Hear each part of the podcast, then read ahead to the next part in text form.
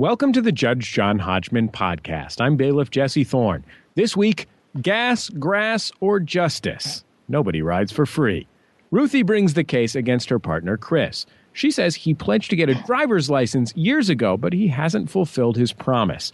Chris says he's on track to get the license, but he's been slowed down by difficulties with driving practice. Should Chris be held to a strict timeline to acquire the license? Only one man can decide. Please rise as Judge John Hodgman enters the courtroom. Now, Chris and Ruthie, I want you to take a good look here at my cup of Malort brand wormwood flavored liquor from Chicago. Now, I love my Malort brand wormwood flavored liquor from Chicago. It's probably the only thing I cherish on this god-forsaken mudball called Earth. What I'm trying to say, Chris and Ruthie, is that most internet judges rely on this book of laws but I don't believe in that shit. What I do believe in is my cup of Malort brand wormwood flavored liquor from Chicago. Now, this Malort is flavored with wormwood. It is very strong. It's for two fisted drinkers, it says on the label. And if it falls on me, it'll probably burn a hole through my leg, right? Like alien blood burning right through the deck of the Nostromo, right? Right? Speak up, Chris and Ruthie, right? One can only assume. Nobody likes to get a hole burned through their leg, do they? Right, Chris and Ruthie? No. No. So it's simple. You burn a hole through my leg with this acid liquor. You fail. You don't. You pass. Jesse, swear them in. Please stand and raise your right hands. Do you swear to tell the truth, the whole truth, and nothing but the truth, so help you God or whatever? Yes. Yes. Do you swear to abide by Judge John Hodgman's ruling, despite the fact that he hasn't driven since the mid 70s and is conveyed everywhere by a chauffeur? And when I say by a chauffeur, I mean in one of those carriages like in Central Park? yes. Very well. Judge Hodgman? Chris and Ruthie, for an immediate summary judgment in your favor, can you name the culture that I was referencing, the piece of culture that I was referencing as I entered the courtroom? Chris, do you know? I can't say that I do. Ruthie? No.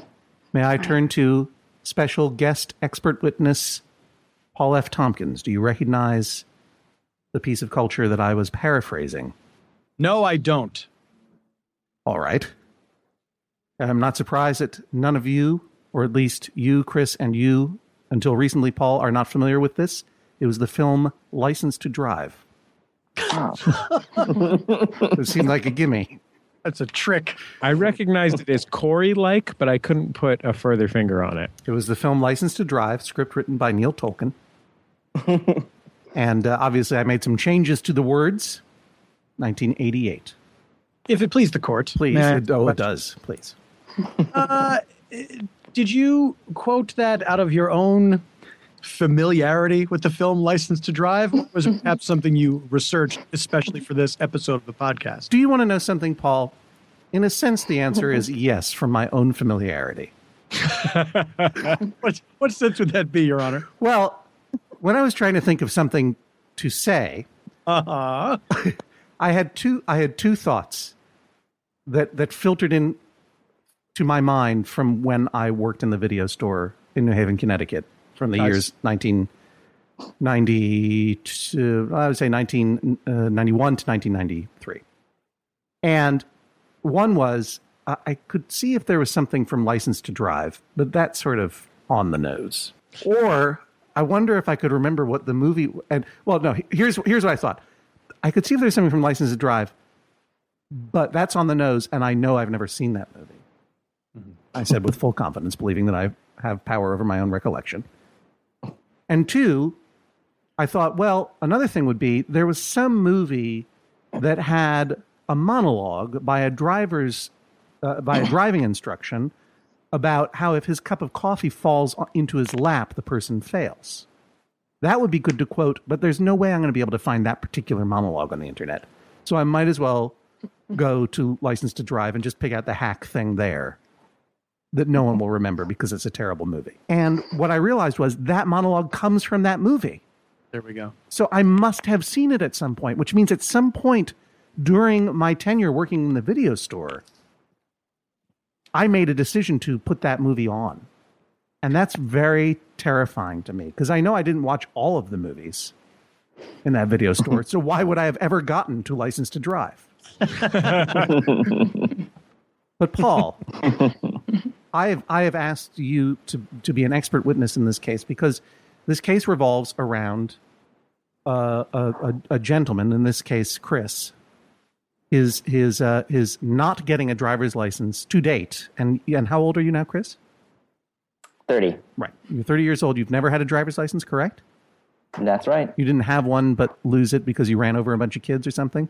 No. Right. No, not yet. And Paul, you you only recently in your life got as an adult you also got a driver's license rather rather rather late in the game in the traditional driver's license getting game. Uh, Before I answer your question, I would like to state that uh, I assumed I was here under false pretenses and that there was a surprise party waiting for me.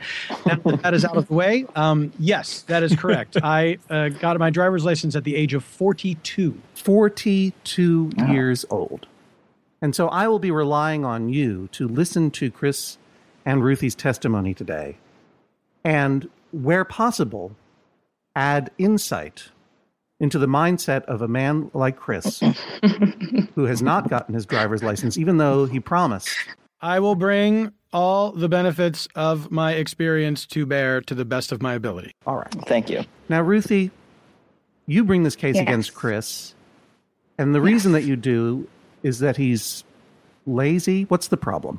Well, he told me in April of 2011 that he would get his driver's license. And um, he, you know, I, I don't like to push him to do things. And I thought, you know, Obviously. in, in in his own time and I don't want to be a nag or anything. So I think in October or November we were having a conversation about traveling and he said something that like greatly angered me and it made me think about um, you know pursuing litigation against him. Um, And we that, were talking about and that tra- statement was well, he basically he said that he would not want to go anywhere that he has to drive to and that's angered And- you because because it's patently false. And right. And he's gone plenty of places that that he has to drive to. except he isn't I just- he isn't driving. He's getting other people to drive him there, including you. Exactly. Let me back up just a little bit. You you two uh, you two are uh, a couple. Yes. How long have you been a couple? About three years. I obviously, Chris, you are the, the designated couple archivist because you jumped right in to answer these questions, even though I was talking to Ruthie. You've been you've been Sure. you've been a couple for three years. Do you does that does that conform to your understanding of the situation, Ruthie? Three years, Pretty much. okay. And do you live together? Do you cohabitate? Not yet. Okay. I mean, we lived together, but then I moved to go to graduate school. So Okay. So where do you live now, Ruthie? in Lafayette, Indiana. In Lafayette, Indiana, a, a town known for its incredible public transportation system. its buses, its streetcars, its romantic trolleys. A, a, a guy doesn't need to drive around Lafayette. I was just reading about Lafayette, Indiana in Monocle magazine. Sure, I'm sure. I'm sure it was. I'm sure it was a profile of their amazing monorail system It was. and and their people movers and their conveyor belt sidewalks. and they have those uh, bus stations that are like uh, subway stations, but for buses, like they have in South America, and all the design people want to tell you about. Yeah, exactly. And but Chris, do you live there in Lafayette, the the, the dream city uh, of tomorrow, where no no where where segways are handed out on every street corner? You Uh, live no, there as well? yet. No. Okay. so you moved to Lafayette to go to graduate school. Yes. In what subject, may I ask? Plant sciences. Man, Forgive, for, forgive me. I will. Come on, Paul. Forgive me. I, I'm not uh, familiar with that field of study, and I've never heard those words put together and expressed that way before. there was something. What? There was something. There was something a little resigned about like I'm going to say these words, and I know you're going to laugh. Plant does- sciences. It sounds a little made up. Paul, did what do you think what- agriculture is? did- what- what- I think it's I think it's agriculture. yeah, and, and, and it uses plant science to improve agriculture. Bailiff but Jess- ag- Bailiff agriculture means plant science. Yeah, I mean, you wouldn't, you wouldn't go to college. I think what Paul is saying is you wouldn't go to college for metal science, for example. Oh, I'm, I'm yes, I'm uh, studying to be a doctor, so I have to go to guts fixing school. Paul, uh, Paul or Jesse, when when uh, Ruthie said plant sciences, did either one of you picture, as I did, a bunch of plants in lab coats? I my mind immediately went to uh, Alec Holland, the Swamp Thing, Ah, sure, of course. the greatest plant scientist. Surely you have a framed portrait of him somewhere. A scientist who is also a plant.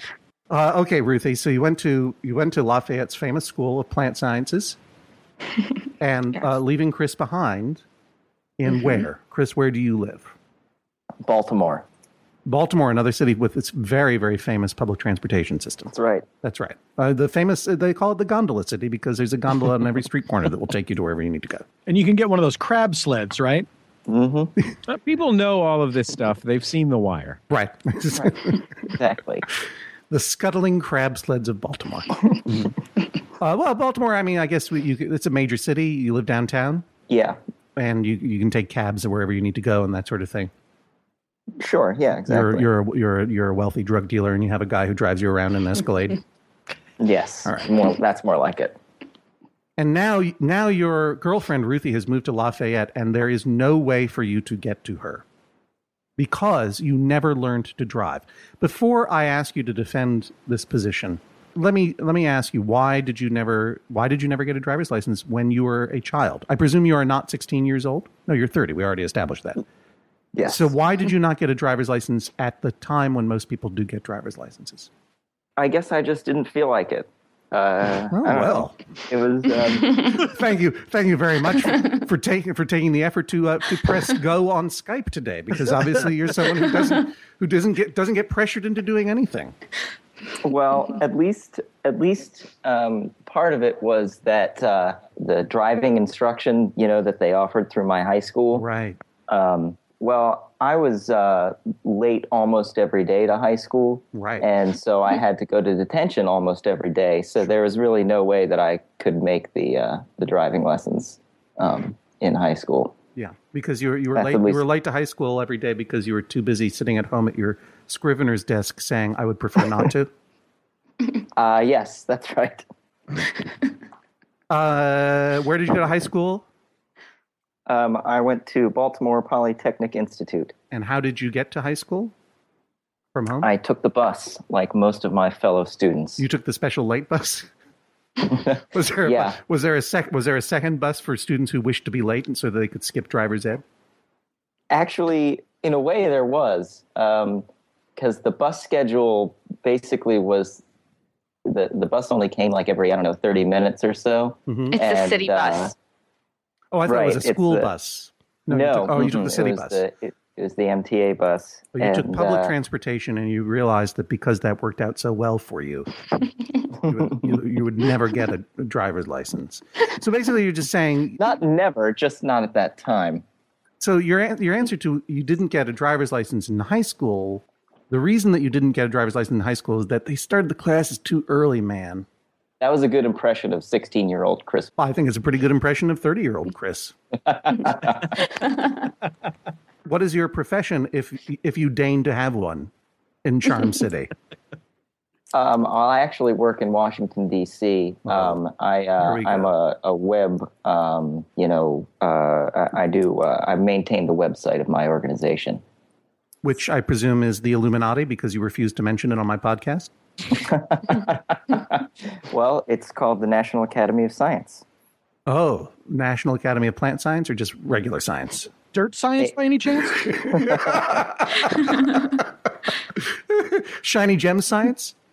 They they have they have plant science as well. Ruthie used to work there. Um, and is that how you guys met? It is. Yes. Working working in a lab for Alec Holland, the Swamp Thing. uh, right. Okay. So you so how do you get to, how do you get to work? You take the you take the metro, the famous carpeted subways I- of I- I Washington the- D.C. Yeah. No, I take the, the, the MARC train. It's a commuter train between uh, between Baltimore and DC. You know its its real name is Samuel Clemens. Oh, you beat me to it. oh, I was I was considering it. I was considering. Oh, really? Were you going to say were this or not? Were you, were, yeah, you were you were you were considering to rule it out because it was too. It I was too- hesitated and was lost. it was too McSweeney's twee. I snooze and thus I lose. Mm-hmm. I can't believe I can't believe I got there before you did, Paul. I figured you actually had to have fallen asleep. In order Let let that be a lesson to all. So, I didn't get my driver's license until I was 19. But you made a promise, did you not? What moved you to make this promise in 2011? I do not recall this specific date. Perhaps Ruthie can elaborate. Oh, Ruthie. I, I, I, I, I- do not deny that it happened. I just don't remember. When your docket came across my judge's bench, you indicated that a promise was made in 2011 that that uh, that Chris was going said he would get his driver's license and and actively pursue getting a driver's license. Uh, is that so? And what were the circumstances of that promise being made? Well, I had a seizure in April of 2011. I'm sorry to hear that. And yes, it, it was very unpleasant. And so then I couldn't drive for a year. Was it a plant experiment gone awry that caused it? I only wish that might, that sounds like it could have possibly been fun, but no, it was Mm-hmm. I'm a bunch of different things. Uh, well, how It's are you fine. feeling now? Better so far. Okay. So you had a seizure. I hope not while driving. No, no, no, thankfully not. Right. But And Chris, and were you living together at that time in, in Baltimore? no. But you guys were together at that time? Yes. Yes. And I lived in Washington, D.C. And you lived in Washington, D.C., you were together, and, and Chris turned to you as you guys went out on a nice date on the city bus and said, You know what? What did he say? Yeah. And you know, I- I'll, I'll get my driver's license or something like that. B- But Chris, you deny ever having made such a, a, a promise. Uh, I don't deny it. I just don't remember it. I, I suspect that it would, was more of a declaration than a promise. But uh, Sure. And by declaration, meaning Okay. the words that you came out of your mouth had no bearing on whatsoever on the on the behavior that was going to follow. well, it didn't. It didn't. It didn't start with "I, I hereby promise, uh, Ruthie, um, that I shall perform this task." It was a declaration in the in the sense of, oh, you know what? Tomorrow I'm not going to be late for school and go to detention. Yeah, there you go. You've been a lazy deadbeat all your life, isn't that right, Chris? Don't wait for the translation. Answer the question. Have you been a lazy Yes. deadbeat all your life? have pretty. I think most people would say that. How do you get around when you need a ride? You get Ruthie to drive you around? Sometimes Occasionally, Ruthie, what kind of car do you drive? a Honda Civic. It's very responsible. Sounds like just like you. Sounds like someone who got their act together and and took driver's ed. All right. No, so my make- father made me get up at 5.30 in the morning oh, to right. learn. Yeah. Yeah, well, you know, I blame Sure. Chris's parents. Whether or not you made this promise, whether or not you call it a promise, or whether or, uh, you, you call it just affirmative mouth noises that mean nothing. Did you then take steps to get your learner's permit? well, I had had my learner's permit uh, already. Oh, okay. When did you get when did you get that? I've had it for a while. Um, I would guess so. You're 30 years old, and most people get it when Yeah. they're 16. But can you can you give me an age between 16 and 30? uh, probably sixteen. I'm not sure that's still valid. Well, I've gotten it renewed a, a couple of times since So you've gone through the you went through the process of getting the learner's permit renewed. Mhm.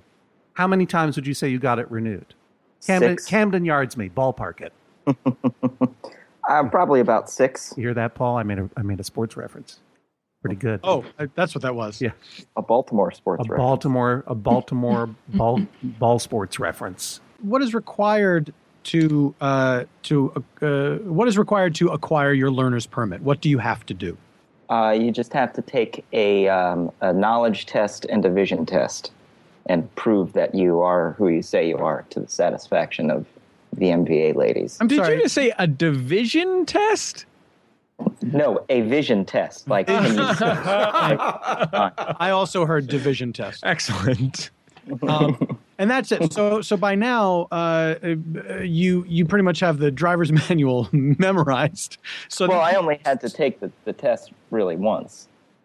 but you keep getting the the learner's permit renewed. What do you have to do to get it renewed? Oh, you just go down there and give them the old one, and they print you off a new one. You have to say something like "still learning"? Uh, no. I'm gonna I'm gonna finish this test, but right now I'm just making a really good outline. Paul, you're someone who got your driver's license rather late in life compared compared to other humans. Yes, compared to most humans. And uh, can you is there anything in what Chris is saying to you that you sympathize with? Can you explain why someone would delay this? My explanation for why I did uh, may be different from the explanation that Chris is presenting. I would ask Chris this question Is there any uh, part of this uh, delay that is fear based? I don't think so. No Although further questions? I'll allow it. I grew up in Philadelphia where it was uh, pretty easy to get around without a car. Uh, then moved to Los Angeles where it is impossible to get around without a car. And it caused me great uh, stress, anxiety, and shame for um, th- uh, more than a decade. And then I lived in New York City for a year where I was on a level playing field with everyone else using the subway cabs and everything. And there was no shame or self loathing. Came back to Los Angeles and realized that I was ready now to embrace the independence that driving gave me, and I got past the fear in that way. And what I did was I took uh, professional driving lessons and told myself I will take these lessons until I feel comfortable uh, going for my license, and that's what I did. The idea. And how long did that take? About 15 years? That. oh, if only. Uh, if only I'd started this process uh, that long ago. Um, I think I took uh, uh, around. So I did like 12 sessions of driving lessons, uh, which are three hours each, and then felt uh, sufficiently comfortable to go for the driving test. I will say that uh, the idea that you just don't feel like it is not something that I can relate to, um, and uh, I certainly have uh, my own ideas about uh, about that. You know, Judge Hodgman, I didn't learn to drive until I was in my 20s, albeit my early 20s, and it was because I just didn't feel like it. So, what made the change for you, Jesse? I was living in Santa Cruz, California, where I was attending uh, university, the University of California at Santa Cruz. And uh, I wanted a way to leave Santa Cruz uh, without having to take a Greyhound bus.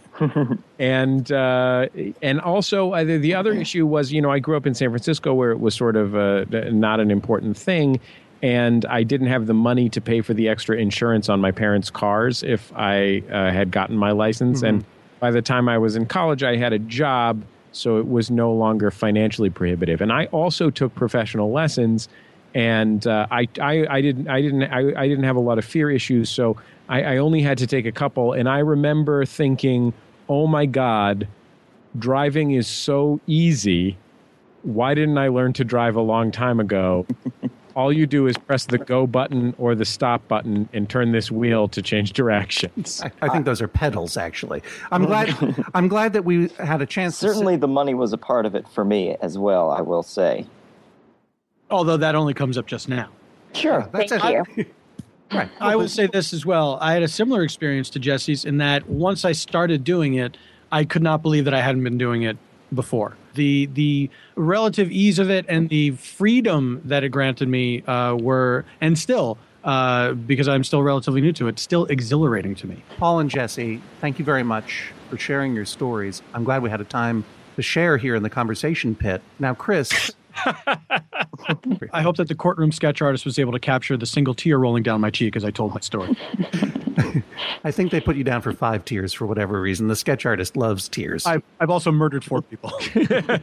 Those are tattoos. Yeah. Four of them are tattoos. One of them is a wet, actual tattoo. but Chris, now that you've heard these moving testimonials that I that are that are honest and and bracing, can you make a coherent argument for your own delay that sounds as as human and real as Jesse and Paul's? So that you don't sound like a sociopath who just parrots what they say in order to seem like another human.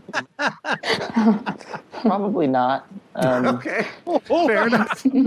fair enough. I, uh, I mean, uh, you know, to me, I, I, I, would- I, I, would- I think maybe I'm wrong that the issue uh, at the court is not whether or not I should get my driver's license, which I fully agree that I should. You do. Just, uh, yes. Okay. So why have you not gotten your driver's license? Is it just that you haven't felt like dealing with it? You never had to. Bef- you never really had to deal with it because you live in in uh, in Baltimore, the city that reads, and Washington D.C., the District of Columbia. Um, partly it is yes that I never really had to. Um, certainly, also a part of it is that um, By the way, I love that chime indicating a personal insight.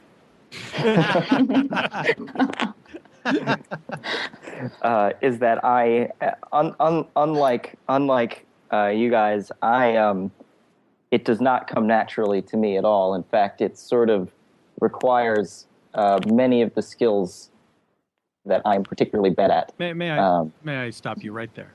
Sure. It doesn't come naturally to anybody. It's an extremely unnatural thing to do. Well, characters on the Transformers, it comes naturally to them. Well, yeah, they're not here, are they? No, that you point really, taken. You really should have called Optimus Prime.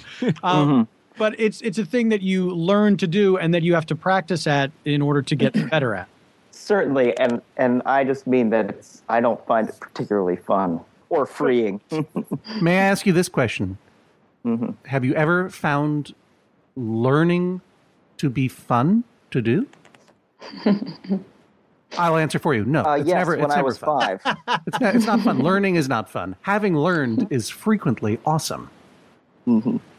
But you speak to the most important point. If I were to ask you, if it were up to you, and you and you had you had no Ruthie in your life, would you never get a driver's license? I suspect that I would get one eventually. Uh, Eventually, sure. 42, 44, 60, 65. Right. if there was another girl that came along that that really wanted me to do it. Do you have a compel? Whoa! Whoa! I, I, I wonder. I wonder if it would be done in a more prompt fashion for her. are you? what qualities would qualify the different girl to be worth getting a driver's license for that your current girlfriend, who's on the line right now, does not satisfy? Yeah, that's well, that clear. really wasn't the question. That's Ask what you said, wasn't but- around. but I What's will- your answer? I will allow the very unorthodox posing of a direct question by the bailiff. Let the record state that the bailiff posed a question because he is aghast. It is so noted. No, the question was that if Ruthie wasn't around, and if there was no such thing as Ruthie, then maybe there would be someone else who This would is- encourage me to do this. Guys, this is getting do this. deep. This is getting deep. This is getting existential now. There were no such thing as Ruthie. But there is a Ruthie. Ruthie has had a seizure. Ruthie, do you feel unsafe driving now because of your seizure? I mean, it makes me nervous, but I am on medication, and it, I waited the 12 months. May May I ask Chris uh, uh, two uh, quick questions? Please. Sure. Um, number one, do you find the ex- do you find the process of learning to drive a frustrating experience? I wouldn't say that it's frustrating, but it is unpleasant, as we stipulated to previously. Why, why is it unpleasant again? I'm sorry.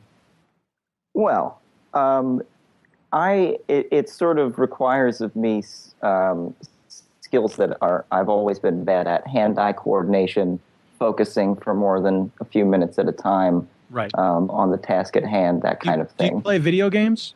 No, Are you car- are you automotively dyslexic?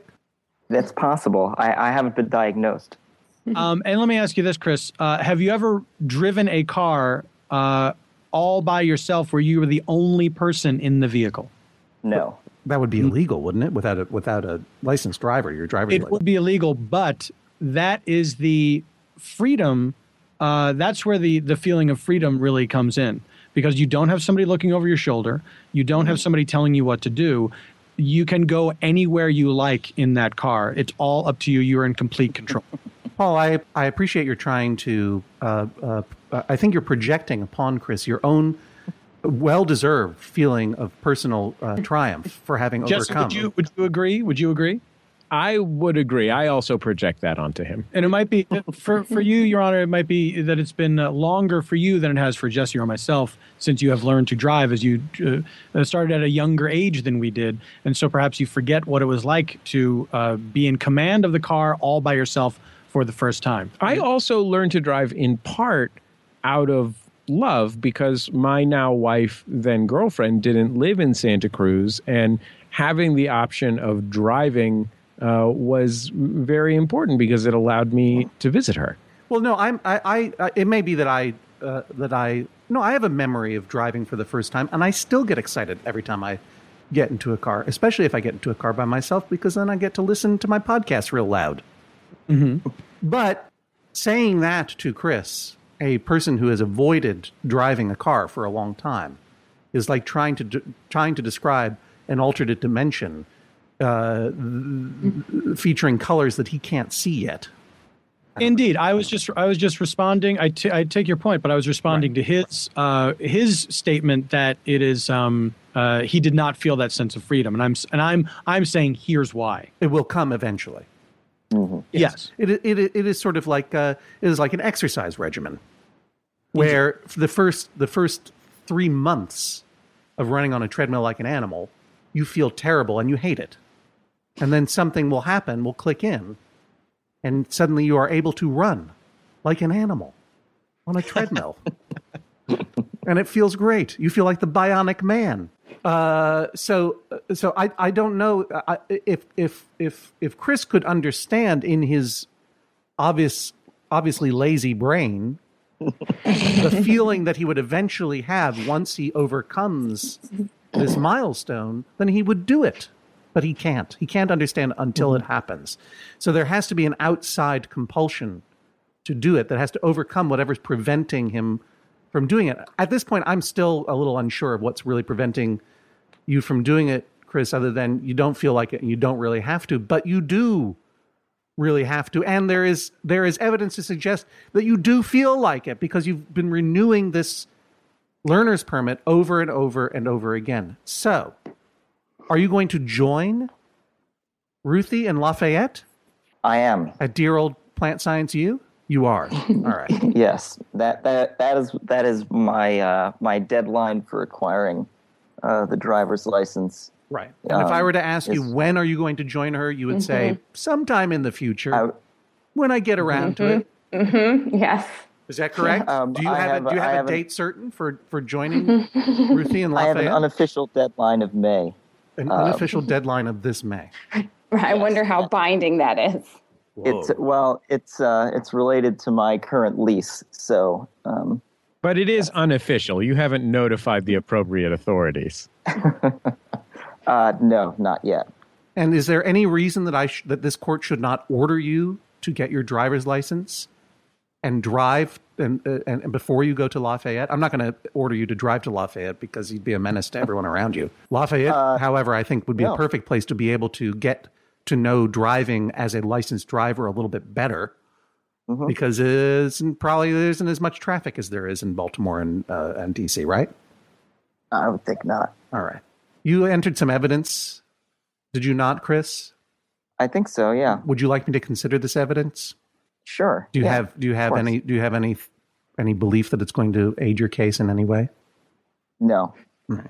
I I have I had little hope coming into this that I, it would be ruled in my favor. You submitted two text message strings that you that that you believe display what exactly? What does this Uh, demonstrate? setting up a setting up a, a driving lesson, Setting up a driving two lesson driving lessons, in fact, with with whom? with my friend Mark. Oh, Mark. This is your amateur Yes. your your amateur driving instructor, Mark.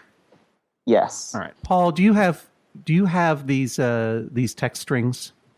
yes, I do, John. All right. For the benefit of the listeners, I'm going to. We're, Paul and I will do a dramatic reenactment of your texts with your friend and amateur driving instructor, Mark. Paul, uh, in, in these text strings, uh, w- w- which person are you? Are you the gray, per, the gray uh, text balloons or the green text balloons? I will be the gray text balloons. And and, therefore you'll be playing. Playing Chris. Chris, is that correct? Do I have this correct? All right, good. So I will be the green. I will play Mark. The top of my first text is cut off, so I'll just finish it off. Poker this weekend or next? Also, what are you doing Thursday? Want to do a driving lesson? I was actually thinking next week, like the 9th. This Saturday is Lewis's paintball thing. Might go. Thursday could work for driving. Okay. Oh, yeah. Good. Next day. Still on for tomorrow? Yes. Yeah, that seemed like it worked out pretty painlessly, Chris. What is why is this demonstrating how hard it is to set up a lesson? Because of Lewis's paintball thing? And did you go? Did you go? To Lewis's paintball? No. Let me guess. Yeah, you didn't get around to it, did you? So you could. Somehow you didn't make it. Somehow you didn't make it. Kind of woke up that day. I, you were I went for to the, the bus. after party. You have sure. You were late. You were late. You were late. On to the next text string. I will again be Mark. Uh, uh, Paul, you be Chris. Tomorrow or wed would be good days for driving practice for me if it works for you. definitely where I was looking too. I was like, the tongue is not that weird, and they never define height, so it must be somewhere else. Thinking Wednesday, if it's all the same to you. Well, then it just goes on to say, "Yep, that is fine with me. Figure I'll stay there again if that's okay." But what what is going on here? I- was like, the tongue is not that weird, and they never define hive, so it must be somewhere else. It's a different conversation. Right. This is because of your short attention span that pre- prevents you from mas- mastering mastering the simple the simple uh, motor skills, uh, l- literal and figurative, uh, that uh, uh, even the dumbest humans in America can do. That's right. Maybe you can't pay attention to a single conversation at a single time. What is the tongue and what is height? I just I just need to know. Um, well, we were having a discussion about um, a particular passage in uh, Lord of the Rings, God. uh, Oh, in the book. yeah, I'm familiar with it. A word that we couldn't remember, and um, that is that is where Mark has has uh, has mentioned that the, the the word that we couldn't remember was neither tongue nor hive. Yeah, those words have nothing to do with one another, but uh, we'll get to the bottom of that in another podcast. Thank you very much for. So it sounds like you are willing to be steamrollered by me and Ruthie, and and I have I have I have no doubt that if I were to order you to get your driver's license and find in Ruthie's favor that you would say okay, Can I say something here? of course. I would just like to point out that all of these text messages came only after I filed charges. If it weren't for that, not even that amount of driving practice Yeah, no, would have taken place. Because Chris, uh, Chris obviously needs an external stimulus in order to to actually do a thing that he says he's going to do because he has no self discipline. Right. And I think this same friend um, submitted evidence on my behalf as well, um, affirming what I just told you. Uh, I have no doubt that Mark. I would never question the, the the testimony of an avowed Lord of the Rings textual scholar. but so, Chris, if by some you've made no case for yourself, and I'm not even sure what it is you want. So, is there something? Is there something that you want other than to get a driver's license? Do you do you not want to get a driver's license? Are you trying to convince me that you shouldn't have to? That it's too hard to do what even a 16 year old in some states 15 and a half year old may do?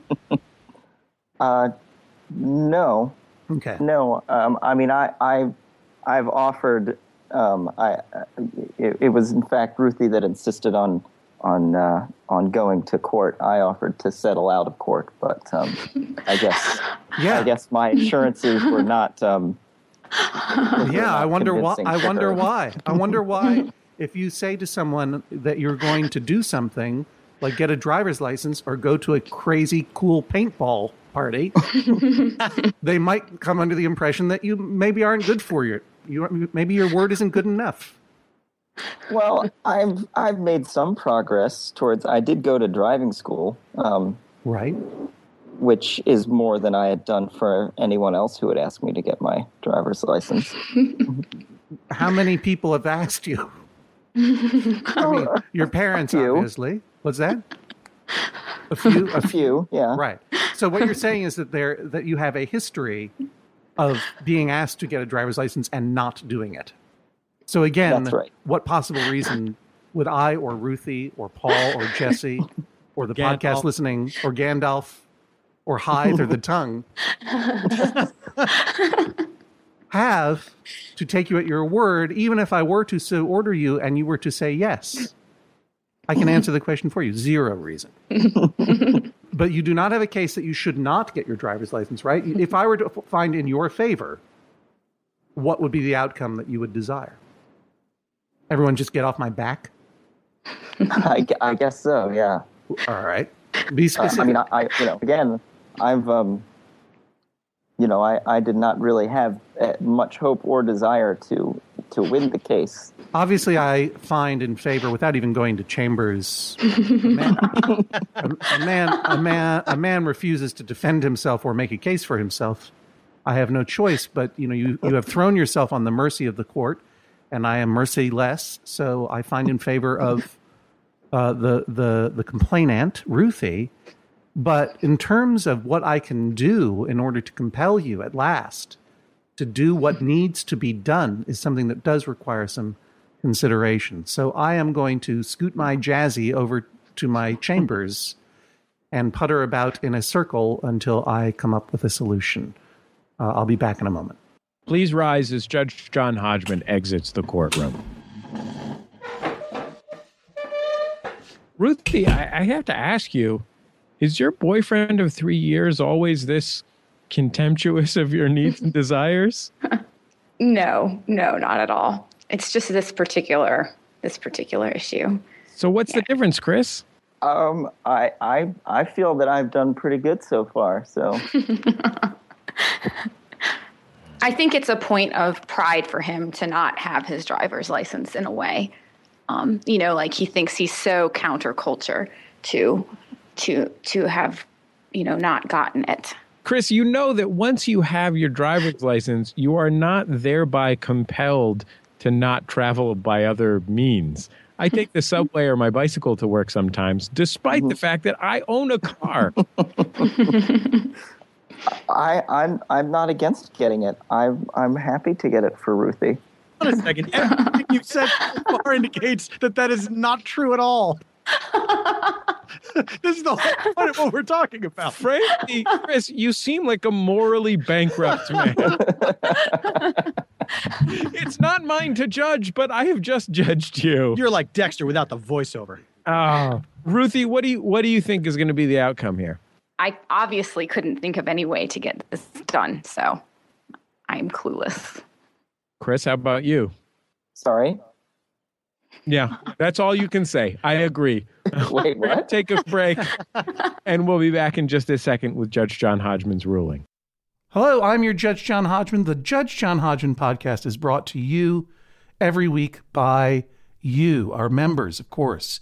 Thank you so much for your support of this podcast and all of your favorite podcasts at MaximumFun.org, and they are all your favorites.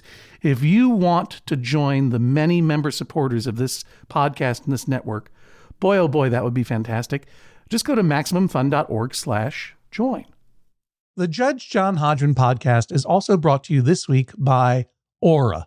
A U R A. It's a simple but meaningful gift that you can give your mom or your dad or your step grandparent or your uncle or your friend or anyone that you want to keep connected in your life who might not live near you.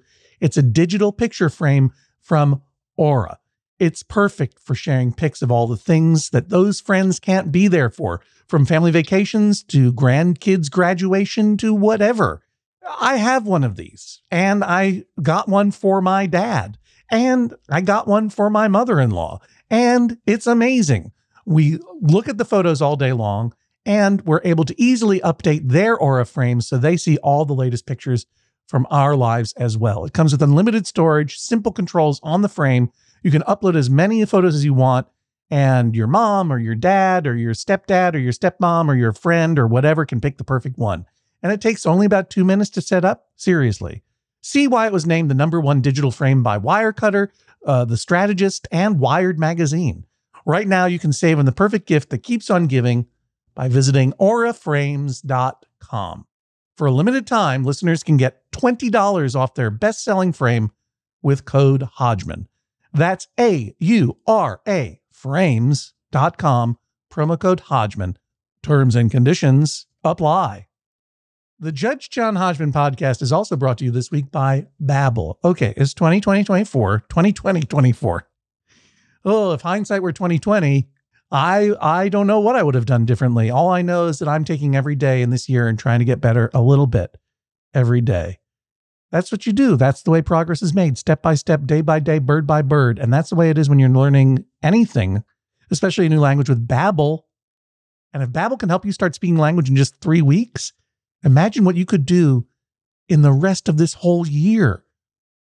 Don't pay hundreds of dollars to private tutors or waste hours on apps that don't really help you speak the language. Babbel's quick 10-minute lessons are handcrafted by over 200 language experts, real human beings, to help you start speaking a new language in as little as one, two, three weeks. Studies from Michigan State University, Yale University, and others continue to prove that Babbel is better. And that's not just the Yale football team putting their thumb on the scale because they love learning Indonesian from Babbel. One study found that using Babbel for 15 hours is equivalent to a full semester at college. Take that, Yale, I guess.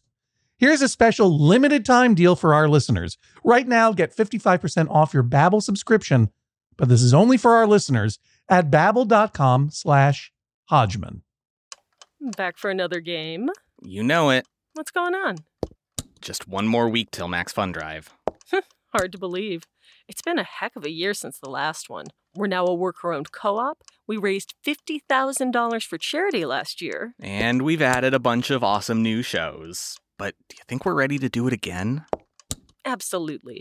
Lovely new gifts are lined up. The episodes will be amazing, and wait till everyone hears the bonus content. Yeah, plus they know to go to MaximumFun.org slash newsletter, so they're getting all the news. Oh, like that meetup day is on Thursday, March 21st. Then what's bothering you? Me? Oh, nothing. We're all set for Max Fun Drive to start on Monday, March 18th. I just didn't want you to see this coming. Check. What? Hang on. Most of the plants humans eat are technically grass. Most of the asphalt we drive on is almost a liquid. The formula of WD 40 is San Diego's greatest secret. Zippers were invented by a Swedish immigrant love story. On the podcast Secretly Incredibly Fascinating, we explore this type of amazing stuff. Stuff about ordinary topics like cabbage and batteries and socks. Topics you'd never expect to be the title of the podcast Secretly Incredibly Fascinating. Find us by searching for the word secretly in your podcast app and at MaximumFun.org.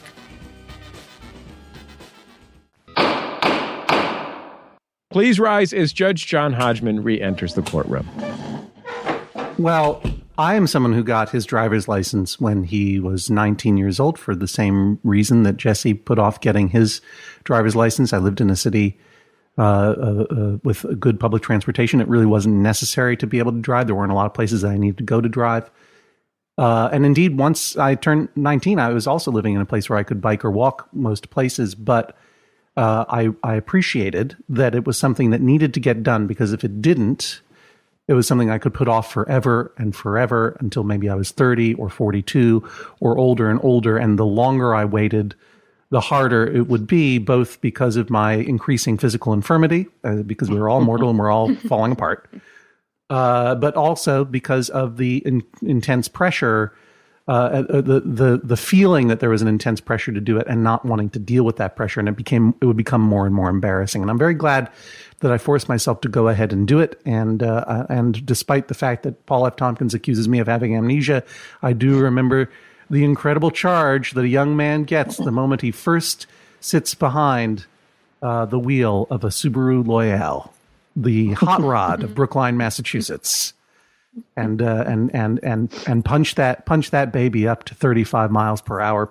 buzz past Coolidge Corner with uh, with uh, car talk on the on the on the radio. There's nothing like it.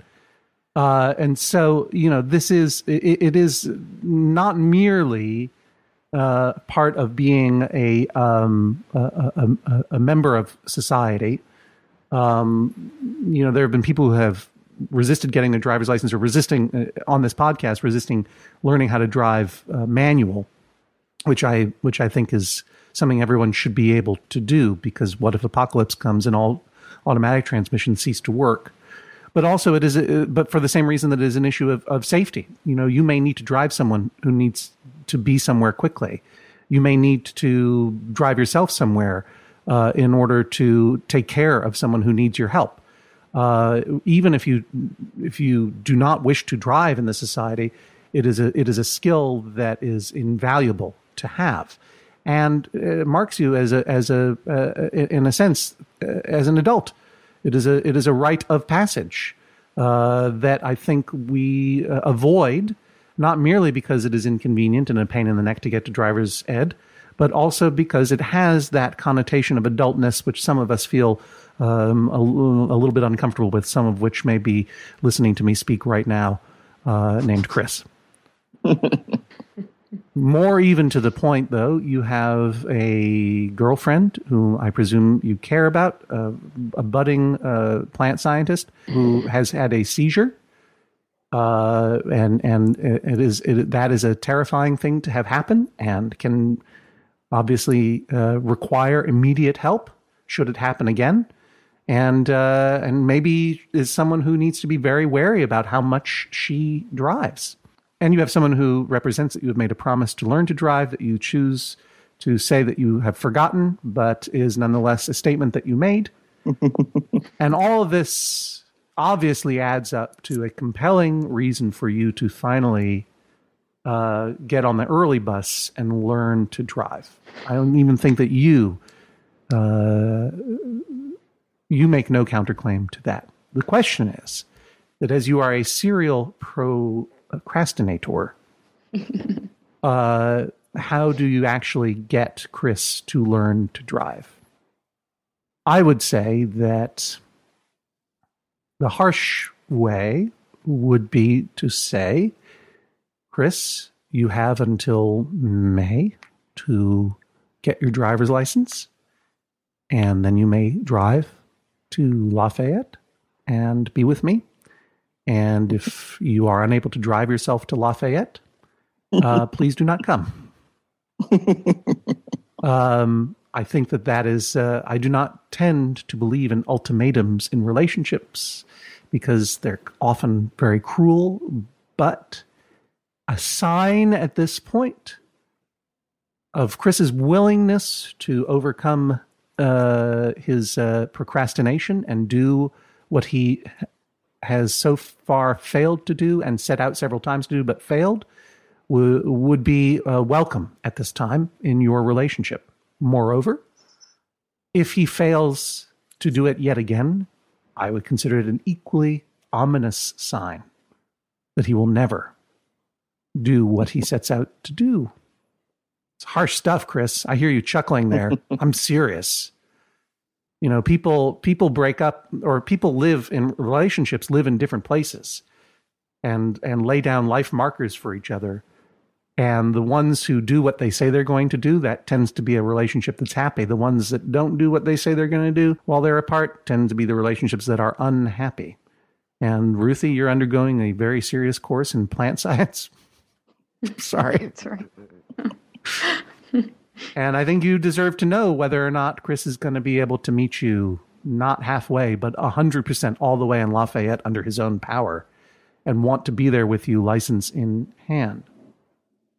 Ruthie, are you willing to make such an ultimatum to Chris at this time? I, I don't feel that I can do that. All right. I'm no. not going to order you to do it, but I do consider this to be as serious an issue that someone who is crueler than you, unless and and and and and less forgiving than you might reasonably make in this sort of situation. So, Chris, how else can we possibly motivate you to actually do what you say you are going to do? I order you to get your driver's license by May. And I order you before then to send to me at hodgman at maximumfun.org a photocopy of your driver's license.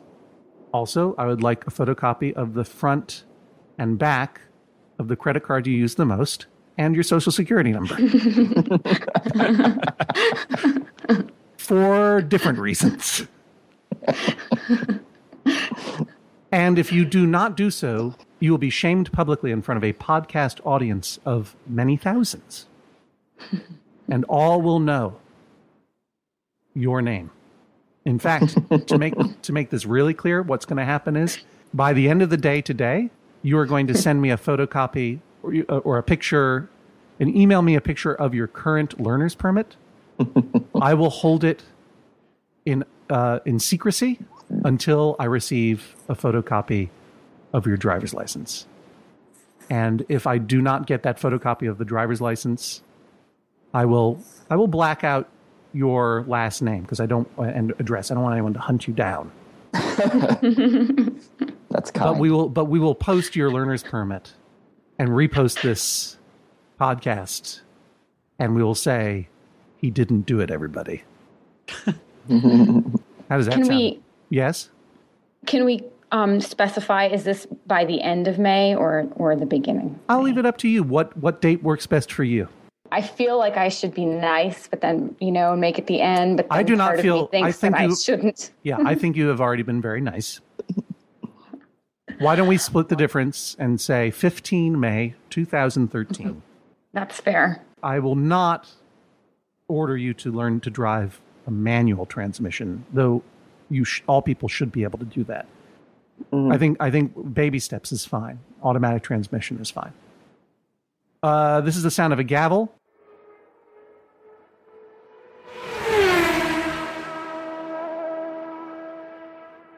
Judge John Hodgman rules that is all.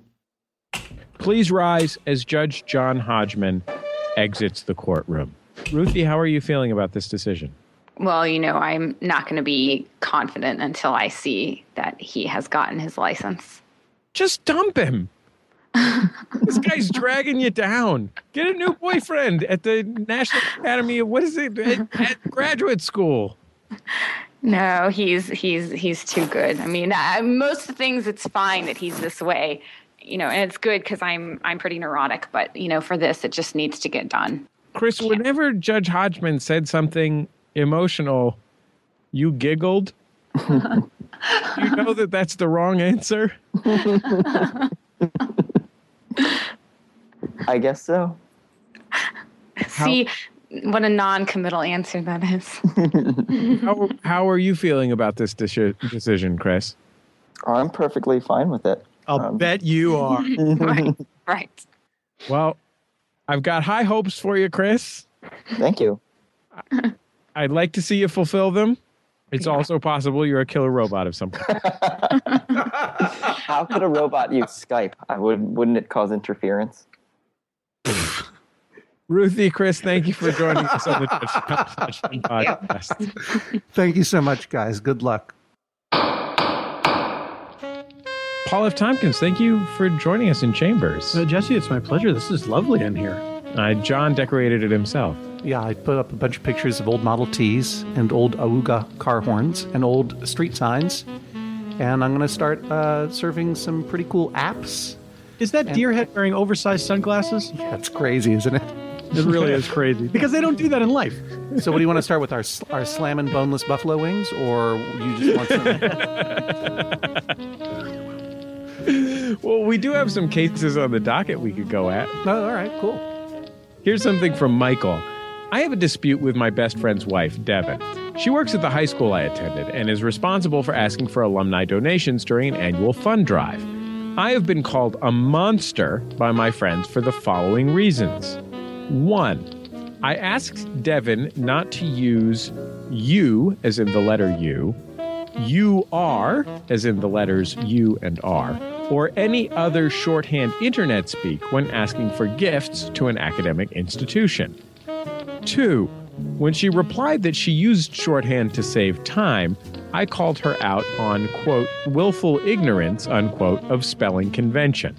I would like an injunction. Devin must not use internet or text message shorthand in a business related email, and furthermore, in any personal text messages to me. Obviously, I agree with the guy who's writing in. The, the, the, the best friend's the best friend of her husband, the best friend of Devin's husband who's writing in. I agree.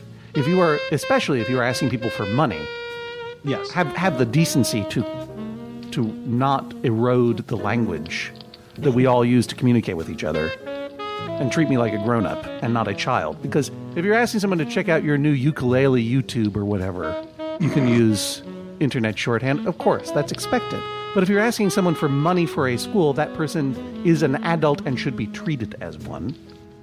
And you shouldn't be eroding the language that we all use to communicate because when you do that you're you're you're you know eventually those spellings or those abbreviations will become common usage and therefore they will be part of our living language. And you know there suddenly everyone will start saying uh, a myriad of spelling errors instead of myriad spelling errors and it'll just be chaos but at the same time i don't believe that anyone's calling this guy a monster that's not true. He put it in quotes though, so it's clearly a direct quote. Oh no, it's just in all caps. Nor, nor do I, nor do I think it's appropriate, if true, for him to be accusing her of being willfully ignorant of spelling. like suddenly, this is the other sin of the internet, right? Which is the incredible hyperbole, the, the hyperbolic asymmetry of argument, where a uh, where a simple error is met with an incongruously outsized response, such as my favorite example, which involves Paul F. Tompkins. When Paul F. Tompkins and I were talking on Twitter about something, and I made a uh, an oblique and not particularly funny cultural reference where I referred to the famous uh, Belgian comic strip detectives Tompkins and Tompkins from Tintin. Someone immediately replied to me on Twitter saying, "It's Thompson and Thompson, shithead." no, did they really? Yes. They add that at the end? Yeah. My God. It really that I mean, and that to me was one of those internet in a nutshell moments because the person person was uh, obviously correct. I was making reference to Thompson and Thompson, the characters from the Belgian comic book Tintin, but there was no reason to call me a shithead, and I'm sorry to use that language here on the podcast, which I consider to be a more genteel form of human interaction than the internet itself. So what I'm saying, dude, is take it down a thousand. and Devin, start spelling things out. Next. Do you do you disagree with me, Paul? Jump in at any time. No, I think you're right on both counts, and uh, I would I would further both of these people can die in a fire. so ordered. No, no, don't die in a fire, guys. Here's something from Greg. A few years ago, I attended a family reunion held at a historic hotel in Asheville, North Carolina. Beautiful Asheville. One evening, someone mentioned that the hotel had a supposedly haunted suite located somewhere in the old wing. We consulted the information. I, am not surprised it was the old wing. no one ever be- goes there. Could be a relatively contemporary haunting. Could be the rollerblade killer or something. All right, fair enough.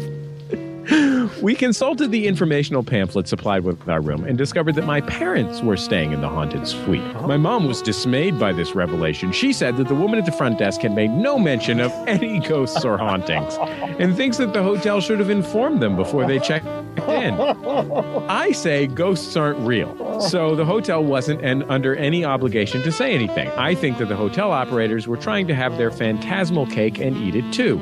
They flaunted the ghost story as part of their hotel's unique character and history, but then handed over the key card to the spooky suite without saying a word. For what it's worth, my parents did not report any spectral sightings during their stay, but this philosophical point has haunted me ever since. I asked the court's opinion. Was the hotel obligated to tell my parents that they were assigned to a haunted suite? I hate to be the one to break this to you, but your parents are ghosts. they they actually died 15 years ago in a mysterious hotel fire, and they are haunting the haunted suite. No, I hope your parents are not spectral phantasms, but are wonderful, vital, healthy old people who are just scared of ghosts.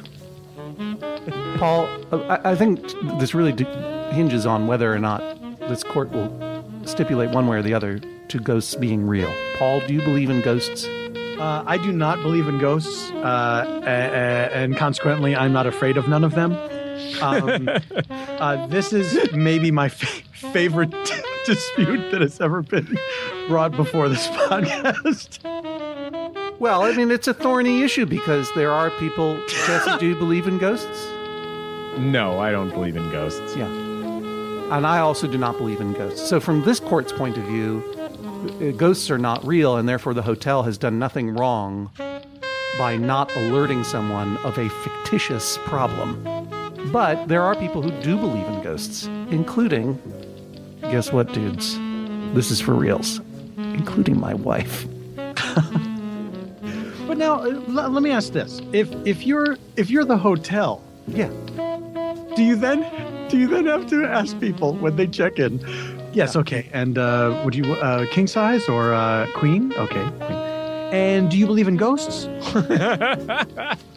Well, I'll tell you something. Here's the thing. Uh, the answer is no, by the simple rule of caveat emptor. If you believe in ghosts and are afeared of getting maliced by ghosts while you sleep, maybe you should ask about it at the front desk yourself.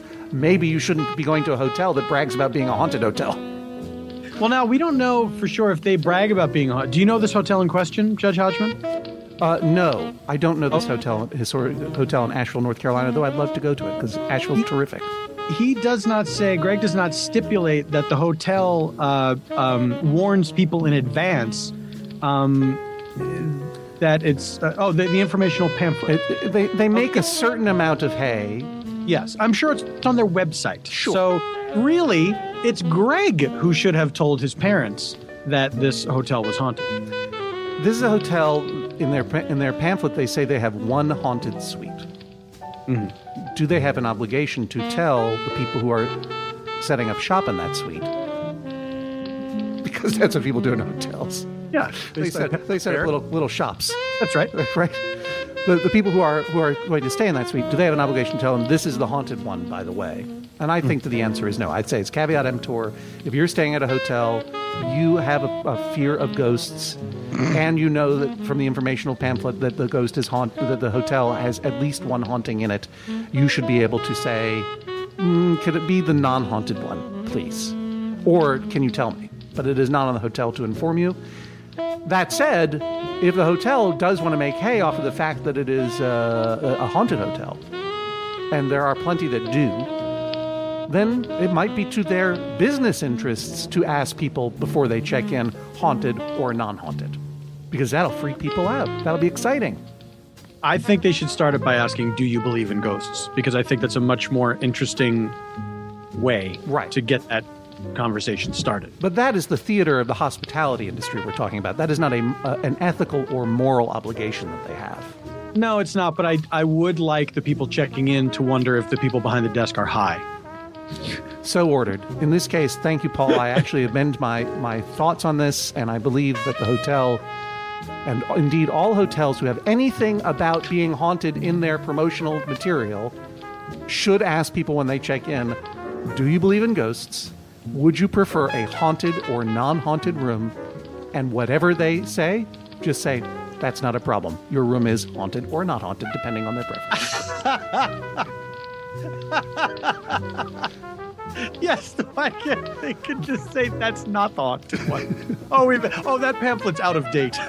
The ghost, the ghost moved up two floors. Well, look, I'm all I'm saying is if if you're going to be playing a carny game of pretending that your hotel has supernatural powers, don't specify in your pamphlet which one is haunted.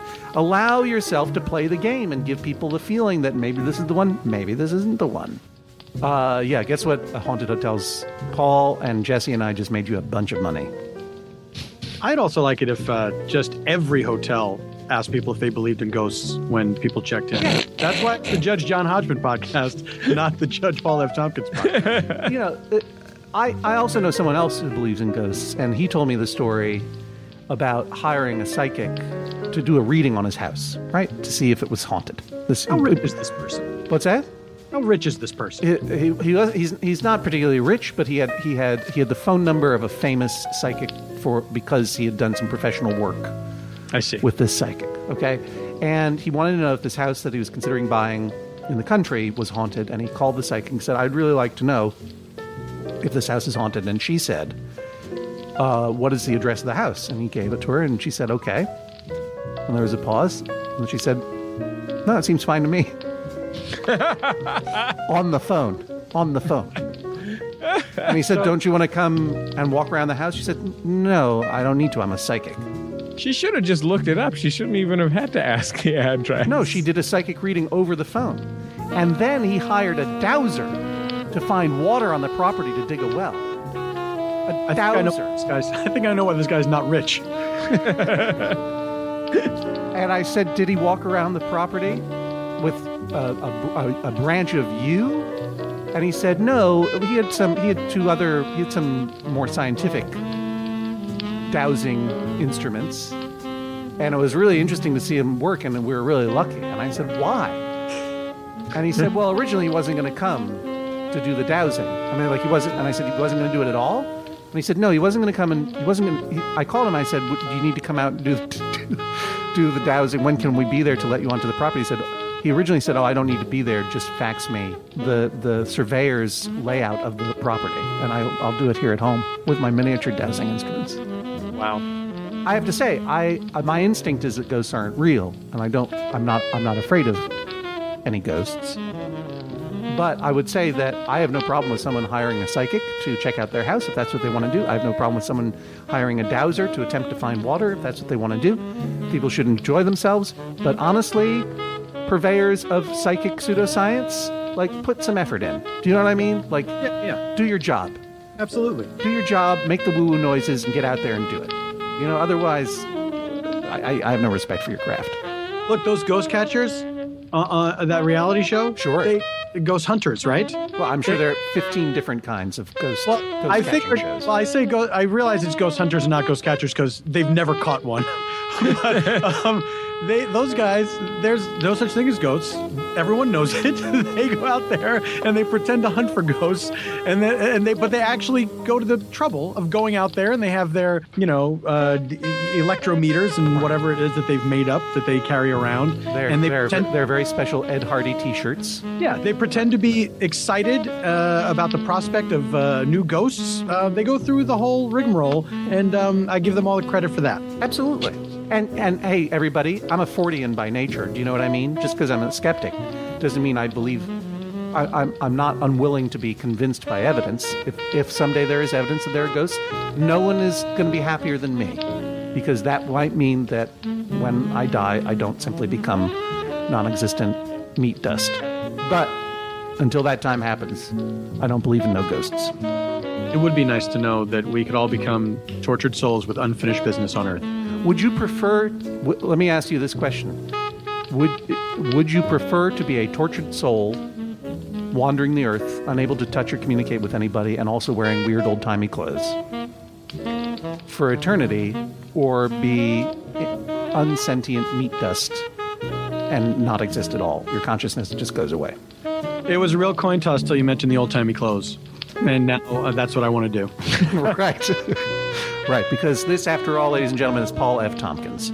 That's right. Now, are you saying it would be the clothes that I'm in that would eventually become old timey, or are you saying that once I become a ghost, I have a Revolutionary War uniform on? No, you get to pick your own wardrobe Oh, fantastic! Yeah. From from any era? from any era. Oh, I love it. Hey, everybody who's listening. This is the first of all the longest and um, among the most pleasant, uh, uh, di- pleasantly divergent dockets that we've ever cleared. Uh, I want to thank Paul F. Tompkins for being an expert witness. Now, Paul, you are traveling via science. That is to say, you're getting in an airplane and flying That's to correct. England soon. Also correct? That is right. To I perform will- shows. I will be appearing at the Soho Theatre in London. Um, this is my uh, stand-up comedy debut in the United Kingdom. Is that so? Yes, the, the April second through the thirteenth. I wish I could be there, Paul. I'm really mad. I wish you could too, John. Yeah, I'm, I may even try to, to get out there. But anyone who is listening in the UK, Yes, I'm wishing. I'm wishing that the audience would be there. anyone who is listening in the UK and uh, and uh, and who- has access to the UK in any way, uh, the Soho Theatre in London, that's the capital of England and the UK. April 2nd through the 13th, nightly shows. That's correct. Well, uh, uh, that's your West End debut. I, I believe I have Mondays. Mondays. Mondays. I'm dark. So there is no. So that's a big. That's a big run. There's no. There's no reason that people shouldn't catch all of the shows. No reason that I can think of, John. Oh, that's going to be very exciting. I'm, I, I envy you for, for, for performing there. That's something that I, I think you're going to have a lot of fun doing, and I cannot wait to hear how great it goes. And I would be very sad if I lived in the UK and I missed it. Well, John, thank you very much. I appreciate the promotion. I would also mention that if folks don't have access to the United Kingdom, let's say they can't, they don't live there, they can't fly a plane, they don't know how to use a telephone, they don't know how to use the, the what for whatever reason, they probably still are podcast enthusiasts and could check out the Pod F Tompkast. One of the best podcasts that exists. You guys, these plugs, they're uh, making me blush. And Jesse, you got anything you want to mention? The the boat, boatparty.biz? Boatparty.biz is coming up, but I will also mention that uh, we're just about to have the Max Fun Drive. As you know, this show and all of our shows at MaximumFun.org are supported by you, the audience, and we ask for your money once a year. And it's coming up April 1st through 15th. We've got awesome thank you gifts and all kinds of stuff. So um, if you're listening to this during that time, get your butt over to maximumfun.org slash donate and support this show we're going to be on your twitters and your facebooks and giving out prizes and having a big live show me and jordan are going to be hosting a big live show that will be streaming to the internet I'll be sending you a bunch of badly spelled, unpunctuated, uncapitalized texts asking you for money. yeah absolutely You monster. Whoa, um, you're willfully ignorant. but yeah the max fun drive maximumfun.org slash donate it's going to be the first through uh, monday the 1st through friday the 12th and we only do it once a year so that is really the time to get up off your rear and, and support this show and all the shows we make at maximumfun.org Thank you very much, guys. I really appreciate it. And thank you, everybody else in the world.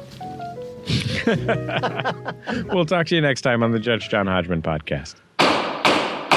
The Judge John Hodgman podcast is a production of MaximumFun.org. Our special thanks to all of the folks who donate to support the show and all of our shows at MaximumFun.org slash donate. The show is produced by Julia Smith and me, Jesse Thorn, and edited by Mark McConville. You can check out his podcast, Super Ego, in iTunes or online at gosuperego.com. You can find John Hodgman online at areasofmyexpertise.com. If you have a case for Judge John Hodgman, go to MaximumFun.org slash JJHO. If you have thoughts about the show, join the conversation on our forum at forum.maximumfun.org and our Facebook group at facebook.com slash Judge John Hodgman. We'll see you online and next time right here on the Judge John Hodgman podcast. MaximumFun.org. Comedy and culture. Artist owned. Listener supported.